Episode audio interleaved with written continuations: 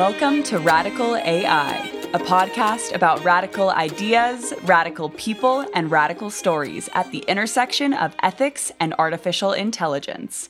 We are your hosts, Dylan and Jess. And welcome to our third minisode. If you haven't listened to a minisode before, you can expect to hear a little bit of updates about what Dylan and I have been up to behind the scenes, uh, some shout outs to some events and people and organizations, and also just some current events, as well as a longer extended debrief the last month of episodes that we have released on the podcast. And oh my God, Jess, we have so much to cover in such a short amount of time on this mini-sode. So first and foremost, we want to thank you all so much for continuing to download and listen over the short two months that we've been around since launch. We've had over 6,500 unique downloads, and it's just been, uh, you know, a wild ride. We continue to be incredibly humbled for you all tuning in time and time again with these conversations that we're having with these amazing and visionary leaders in our world right now and in the tech industry and in academia. Um, their voices are, are so important, and it's such a privilege for us to be able to share those voices with you. And we also wanted to mention that it wouldn't be right for us to release and record this episode right now in the context of current events that we are living in without recognizing what's going on in the world around us. And we're talking about the murder of George Floyd, the riots and protests, and finally facing and acknowledging all of the systemic racism that is surrounding us, not only in the United States, but in the world at large. And um, we are just really grateful to be able to be having these conversations with some of the people who are really um, great leaders in this space. And uh, speaking of great leaders in this space, we actually had the opportunity last night on uh, Friday, June 12th, to attend a virtual um, film festival where we got to watch the film Coded Bias, which was created by Shalini Kantayya. And uh, this was part of the Human Rights Watch Film Festival, which was followed by a live online Q&A session. And you guys, this was such a cool event. We were so stoked to be a part of it. Um, if you haven't seen the film Coded Bias, please go and watch it as soon as you can. It's still available on the Human Rights Watch Film Festival website. It's just $9 to rent it. I think it's available for rental for um, at least another few days, if not the next week or so. And it follows the journey of uh, Joy Buolamwini and the fight for algorithmic justice. Uh, there's not much I could say that would do it justice because it's just so moving. But I really, really recommend if you are at all interested in this space to go watch it. And even if you're not a researcher or an academic, it is relevant to everyone, believe me. And this panel, um, which was just filled with like academic celebrities to me, was so amazing. So this featured Joy Buolamwini herself, um, Dr. Safiya Noble, Deb Raji, Lee Rowland, Shalini Kantayya, Deborah Brown, who was uh, moderating it, and they were kind of just debriefing the film and then also some of their experiences with disseminating this re- research in the first place. And um, there's actually a recording from the Human Rights Watch Film Festival of the Q and A session. Uh, that was created, and I think that it's available for everyone for free. So if you weren't there for the live Q and A session, I really recommend you go and listen and watch that because it was really incredible. Some other really quick shout outs and uh, updates. If you hadn't noticed, we have new branding and we are so excited about this. Dylan wrote a nice blog post on Medium about some of our struggles and our uh, lessons that we learned in the process of creating our new uh, logo. And we want to shout out to uh, Maria Deslis for working so hard and diligently with us for weeks to create that and iterating on the process. And we also want to shout out to Show McLarence, who uh, created our first logo, which was so helpful for us when we were launching the podcast. And another shout out that we want to do is to Jenny LaJoya, who actually is the person who created our uh, theme music that you hear in the intro and outro of all of our episodes. And we haven't shouted out her name yet uh, because we keep forgetting. So now, thank you so much, Jenny. We are in love with your music, and uh, we hope that our listeners are enjoying it too. And the last update is the YouTube channel that we finally launched, um, or at least it was launched a little while ago, but we finally started putting videos on it. If you're looking for a different medium or platform to listen to some of our episodes or some other um, community updates, we are actually finally being active on our YouTube channel. So you can look us up at the Radical AI podcast on YouTube, and you will see all of our full episodes and some excerpts, um, like Timnit's excerpt from her episode regarding the current events, which we will uh, go into a little bit more in our debrief, which, speaking of, is time now that we have gone over all of the uh, at least immediate updates it's time to now go into our monthly debrief from the last four and really five episodes of the Radical AI podcast.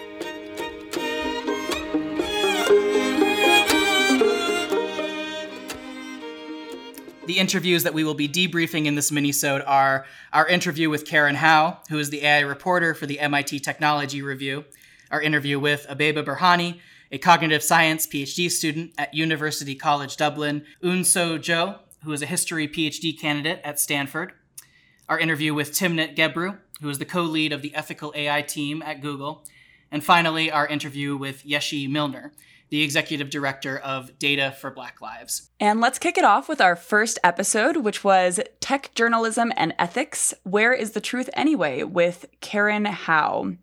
So, in this episode, I think one of my initial takeaways that I actually really like. She explained in the interview that because she understands what it's like to not understand things like machine learning and artificial intelligence, that's why she's so motivated, or at least one of the reasons why she's so motivated to try to create tools and stories and activities and really great resources for other people who also don't come from computer science to be able to um, utilize these resources to understand things like algorithmic bias and AI ethics, which I thought was just really great because I've been in that situation before and I've also been the person in the computer science classroom who doesn't understand what's going on, uh, at least when I was initially learning computer science and honestly all the time, even as I'm still getting my PhD right now. Uh, and so I just, I love when people try to take uh, difficult technical concepts and turn them into really great resources that are understandable by anyone, whether they come from a computer science background or not. So that was one of the one of the um, first takeaways that I really enjoyed about Karen's interview. And what about you, Don? What were some of the takeaways for you? You know, I just I had a lot of fun with this interview. Um, I had a, a, good time talking about you know uh, marriage and commiserating with Karen about you know friends having kids and, and not having kids myself and things like that. So um, it, I just I had a good time with the interview. Also, I um, as I think I mentioned in the interview, I've always been interested in in journalism. Um, so to listen to some of the stories of uh, someone who's really you know blazing some trails right now in uh, in journalism and in AI ethics journalism uh, was just it, it was just really cool to hear how she sees her job and especially when she started talking about this concept of objectivity and about truth um, and how there isn't necessarily a thing called truth, right? As this idea that she was bringing up about it being consensus information. So this interview was also a way for me to to scratch some of my philosophy uh, itch because as I'm doing some moral philosophy work, you know, this concept of truth and objectivity that we sometimes you know take for granted, um, especially in computer science spaces, that there's something that you know actually exists out there um, that is more than just this intersubjective space. Is uh, it was it was just a good conversation for me and uh, reminded me of some of the things I believe and also some of the things that I don't believe. Yeah, that seems to be a recurring theme in our interviews is this idea of truth and objectivity and whether or not it's actually something that exists or something that we can capture through data. And that was actually something that we talked quite a bit about with uh, Eun Seo Jo. And I know this is a little bit out of order, but um, Eun Seo's episode was our bonus episode, which is the first time we've done this at all with our podcast. Uh, and that was just such a, a, fun process where we kind of went through uh, an old interview that you had done before we we met actually. Uh, and we kind of just talked over and paused the interview and gave our running commentary, uh, which was just like a just a fun experience. Uh, but yeah, Eun Seo's episode, uh, we already talked way too much about it during the episode. So if uh, you'd like to hear much more about our thoughts, uh, we recommend that you go and listen to The History That Defines Our Technological Future. Uh, but I'll just say one quick takeaway from that is, uh, for me at least, this idea that data is political. And this is a phrase I feel like I've been repeating over and over again in my head and also out loud to all my colleagues. They're probably sick of it. Ever since we recorded this episode, I just keep saying it over and over again. Data is political.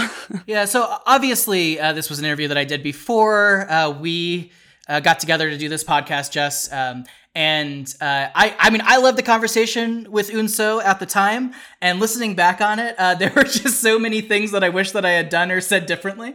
Um, so it was it was a cool experience to hear my perspective, and then also your um, uh, helpful critique of different things that I could have done, you know, better or differently. Um, because I think that just like even in the two months of work that we've done together, we've grown so much as as interviewers and in really centering um, their stories. So while I'm still very proud of that interview, and I think the work that Eun Seo is doing is amazing, especially bringing history and archives into this conversation about justice and uh, algorithms.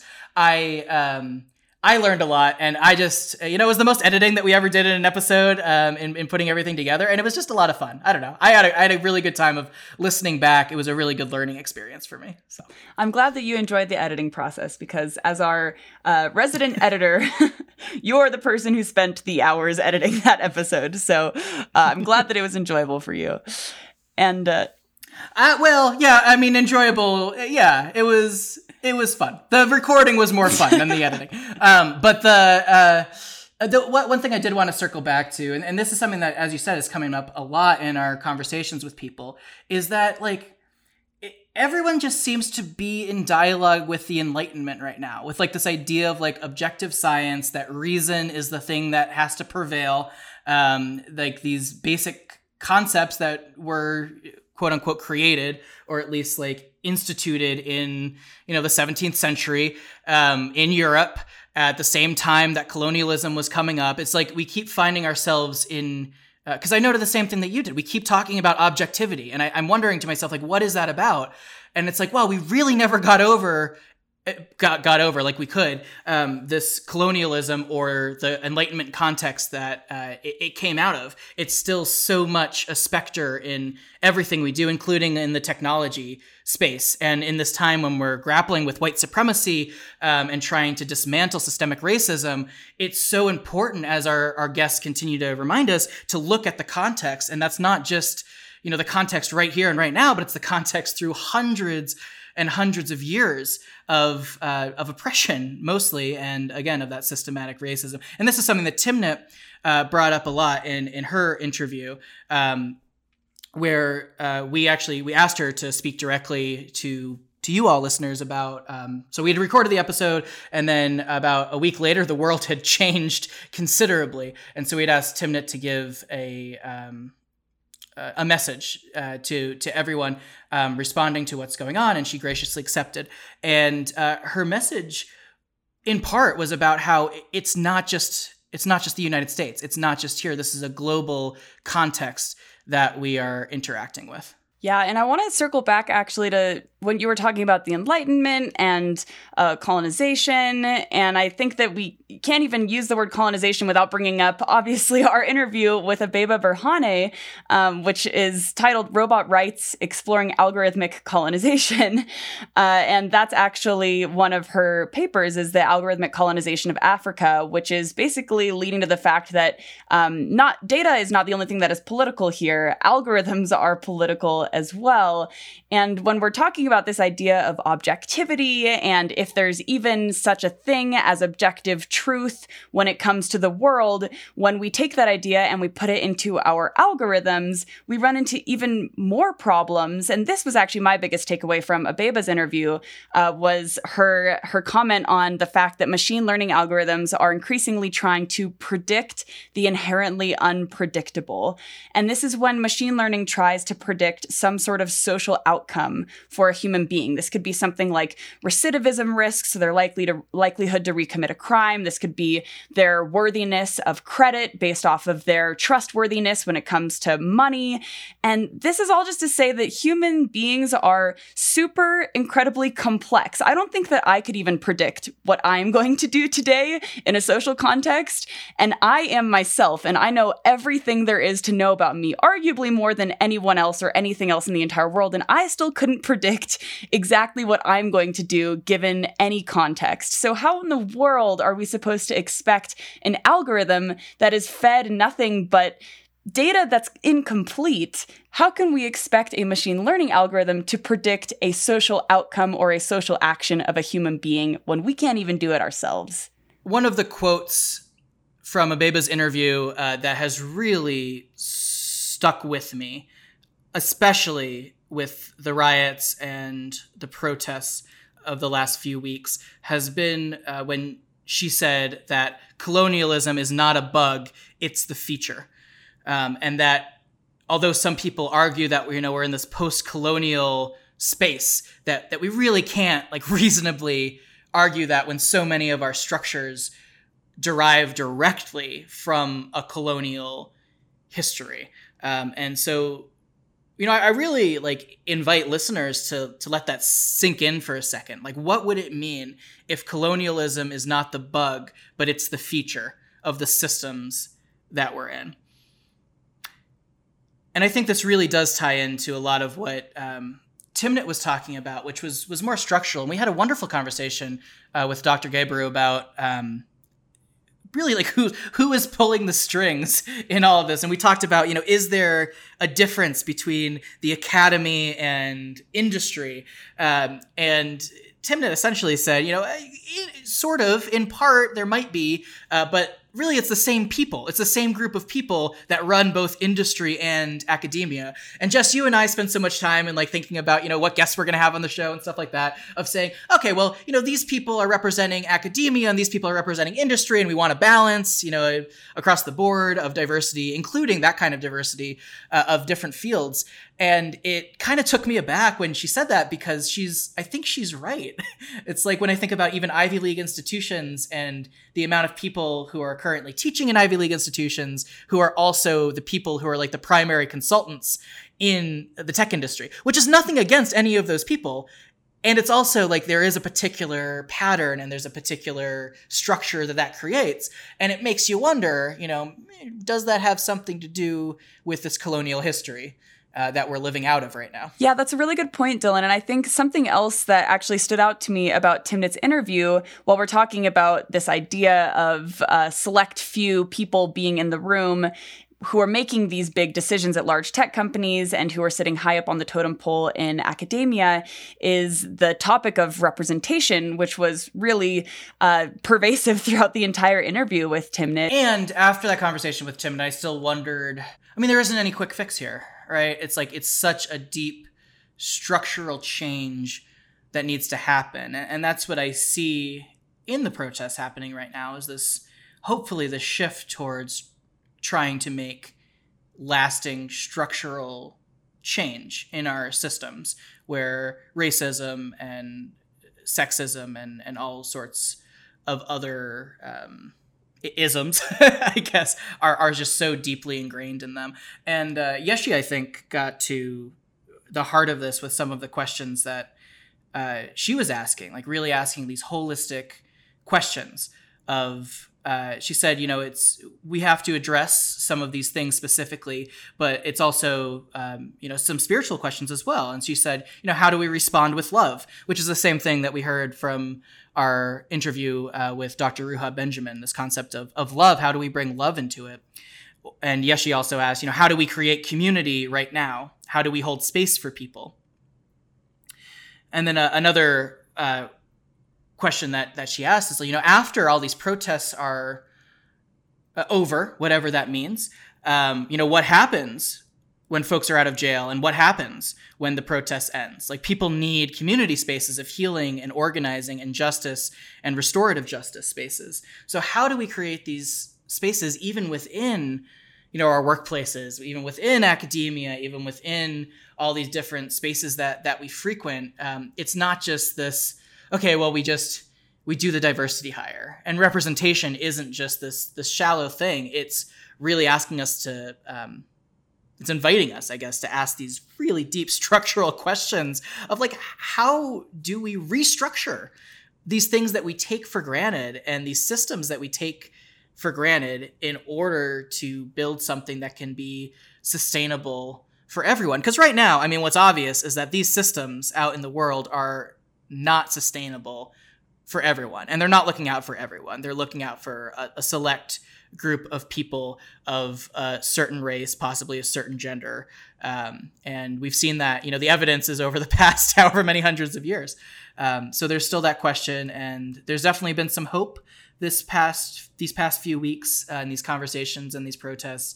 And um, i think in the tech industry there's a lot of work still to be done. Yeah, and speaking of breaking down systems, this is what Yeshi Milner is all about as the executive director of Data for Black Lives. And one of the things that she mentioned that she's helping to break down is um, this political data that we've been talking about and how data has historically been used for weaponization. And this is in things like predictive policing, risk assessments, facial recognition, uh, FICO credit scores. There's just so many examples of how data has been used for bad and she's trying to change the narrative here and instead use data for social change to help create an equitable world. And I just love the Data for Black Lives um, tagline, I guess, that's on their website the data as protest, data as accountability, and data as collective action. That is just, I think, such a beautiful way to um, phrase how, or some of the many ways that we can use data for positive social change.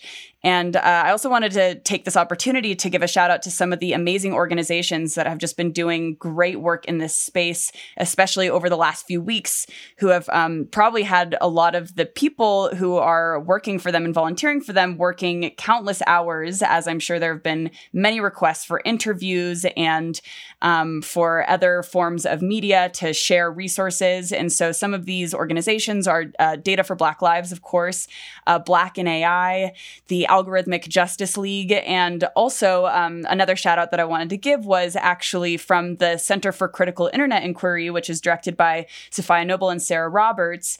They came out with a, a reading list that is 15 books on racial justice and technology by Black scholars that the tech industry needs to read right now. And it is linked on their Twitter and on their uh, website. And we'll also put a link to that in the show notes as well. Yeah. And, and I think to kind of close this this conversation, um, one quote that has, has really stuck with me, um, and it is from um, Joy and also uh, Aaina Agarwal and Sasha Costanza-Chock, so from the Algorithmic uh, Justice League. Um, they wrote this amazing op-ed on Medium. Uh, we'll also link that in our in our show notes called "IBM Leads, More Should Follow." racial justice requires algorithmic justice.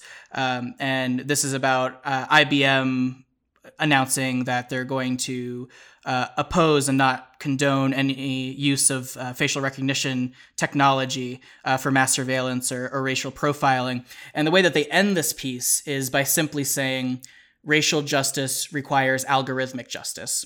Take a stand backed with action.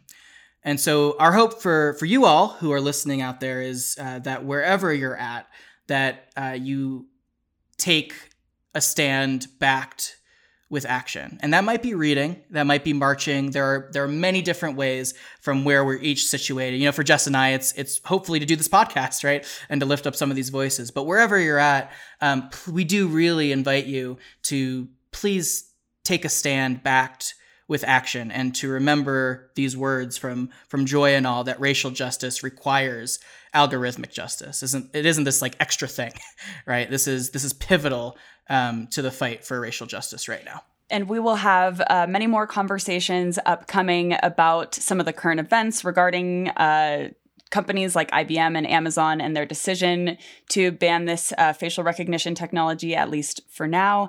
Uh, and of course, we could talk about algorithmic justice and political data and political algorithms for hours. But as this is a mini-sode, we are going to try to keep it as short as humanly possible. So with that, uh, this concludes the debrief of this month's episodes.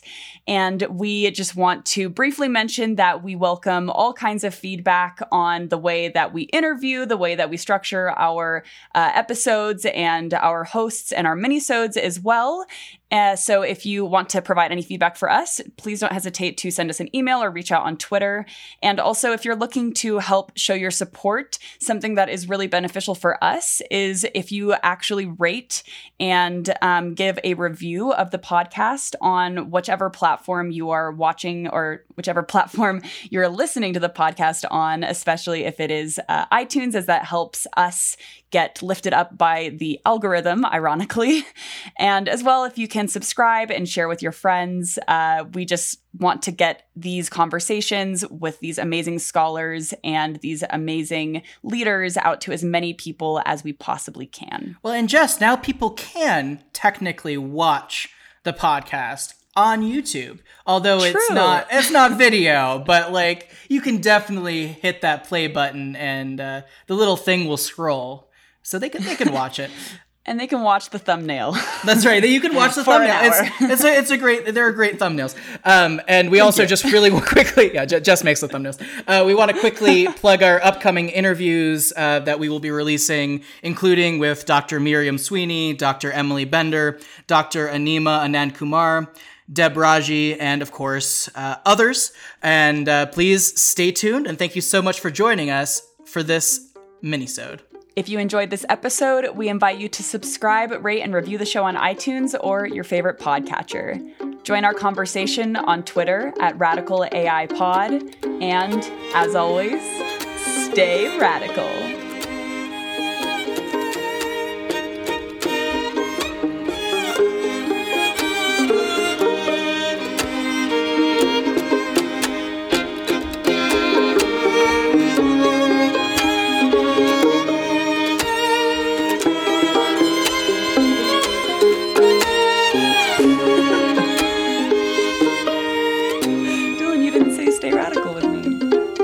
So sorry. Stay ra- stay radical. stay radical. You feeling radical uh, today? I'm feeling so radical today.